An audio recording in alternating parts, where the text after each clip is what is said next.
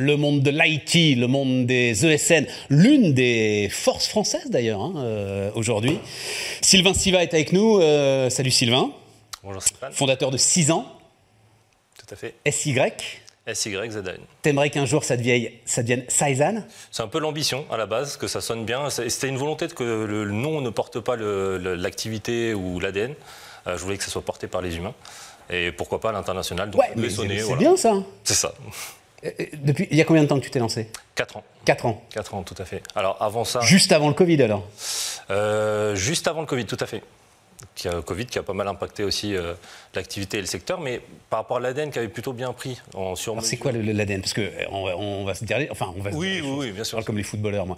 euh, IT, ESN, euh, il y a du monde sur le marché. Il y a du monde, c'est hyper concurrentiel. Vous avez Tiens, je vais aller te chercher un petit peu d'ailleurs. je vais sur le site internet comme j'y ai été de, de Saizan, alors on va le dire comme ça, hein, et je dis, et je lis de la deuxième ligne, je dis une entreprise qui a du sens.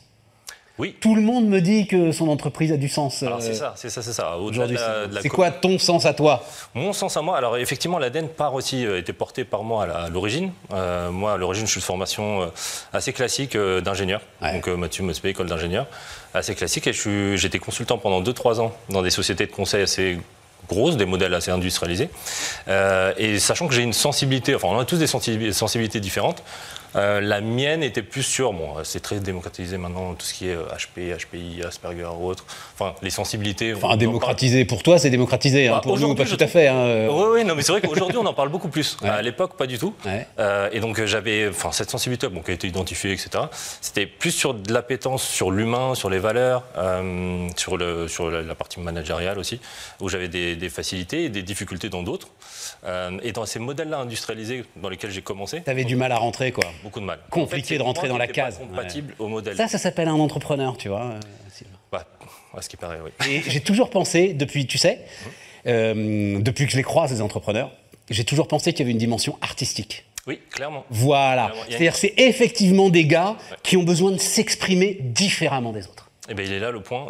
Typiquement, euh, l'idée, c'est que sur la partie, euh, sur cette sensibilité-là, elle peut s'exprimer que dans un schéma euh, particulier. Enfin, C'est-à-dire que dans ces modèles-là qui sont très industrialisés, très rigides, on est censé rentrer dans des cases.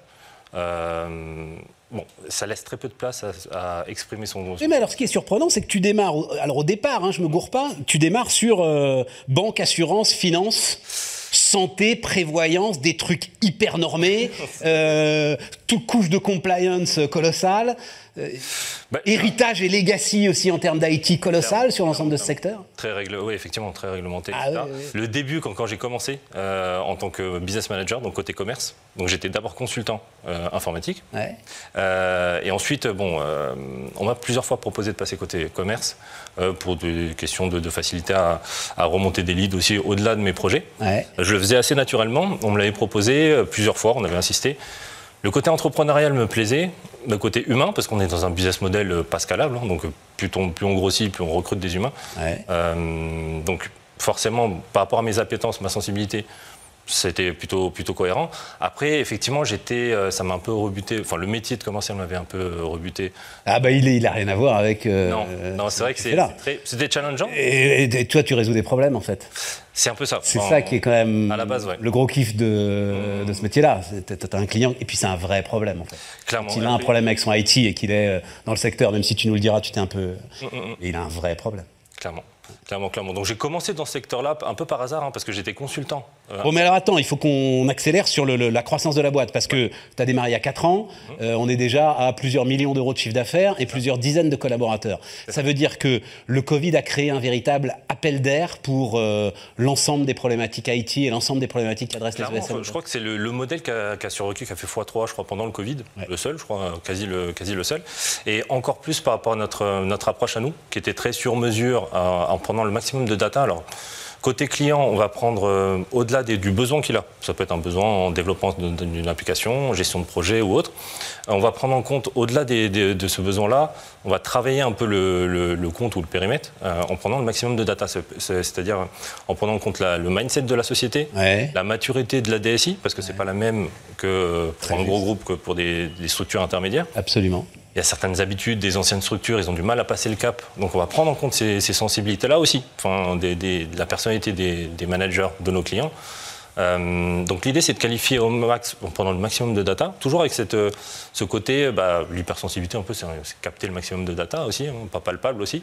Donc on essaie d'agréger tout ça côté, euh, côté client. Et quand tu dis, attends, capter un maximum de data, c'est des data donc, qui sont partout dans les systèmes de la boîte, alors oui, dont, dont elle n'a peut-être pas forcément conscience alors les datas, je parle. Alors il y a des datas euh, très euh, factuelles. Ouais, voilà, très factuelles, business. Qui sont, euh, ressentis, D'accord. Stratégie. Ah, t'appelles ça des data aussi, c'est pas forcément. Des data, ah, d'accord, c'est pas forcément du numérique pour toi la data. Non, pas forcément. Ah oui. ah, oui. Moi, je l'appelle ça comme ça. Ah, et toi, quand tu vois quelque chose, c'est une data quoi pour toi. Quelque part, oui.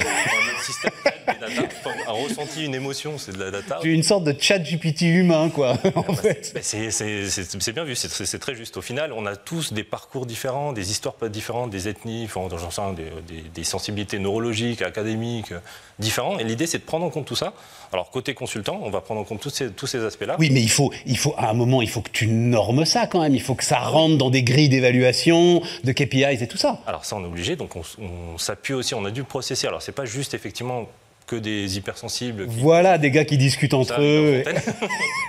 non, non, effectivement, au bout d'un moment, il faut processer. Donc on s'appuie, mais ça c'est le gros quand même. Hein. L'idée c'est de recruter aussi des gens qui vont recruter et qui ont cette appétence-là et cette sensibilité-là, et de les mettre dans des dispositions qui leur permettent d'exprimer aussi cette sensibilité-là, d'autres, et de travailler sur les, là où ils sont un peu moins à l'aise que la moyenne. voilà, enfin, il n'y a, pas de, euh, a pas de tabou sur ces, sur ces aspects-là. Et donc, ils vont capter. Alors, eux, c'est le principal, je sais pas comment dire, canal de, pour capter un peu toutes ces datas-là. Derrière, on a aussi des, bon, des énéagrammes, des, tests psychologiques, sans faire de la psychanalyse à outrance. Hein. Comment le, truc, parce que le temps tourne très vite, c'est super intéressant, mais il ne faut pas qu'on fasse trop long. Euh, le, cette spécificité-là, Comment est-ce que les clients qui vont faire appel à toi savent qu'ils vont trouver ça C'est-à-dire, c'est quoi? C'est le bouche à oreille qui fait ton commercial? Clairement. Là, on est dans, ah, voilà, on est dans une époque, effectivement, où vous parlez de l'intelligence artificielle, enfin, on a des millions de canaux digitaux, etc. Au final, nous, on croit au canal humain. le bouche à oreille, au final, c'est ce qui marche le, mieux et c'est là où on s'y retrouve le plus. Alors on passe beaucoup d'énergie, euh, du temps de business, etc., à qualifier, à avoir cette approche-là qualitative et un peu sur mesure.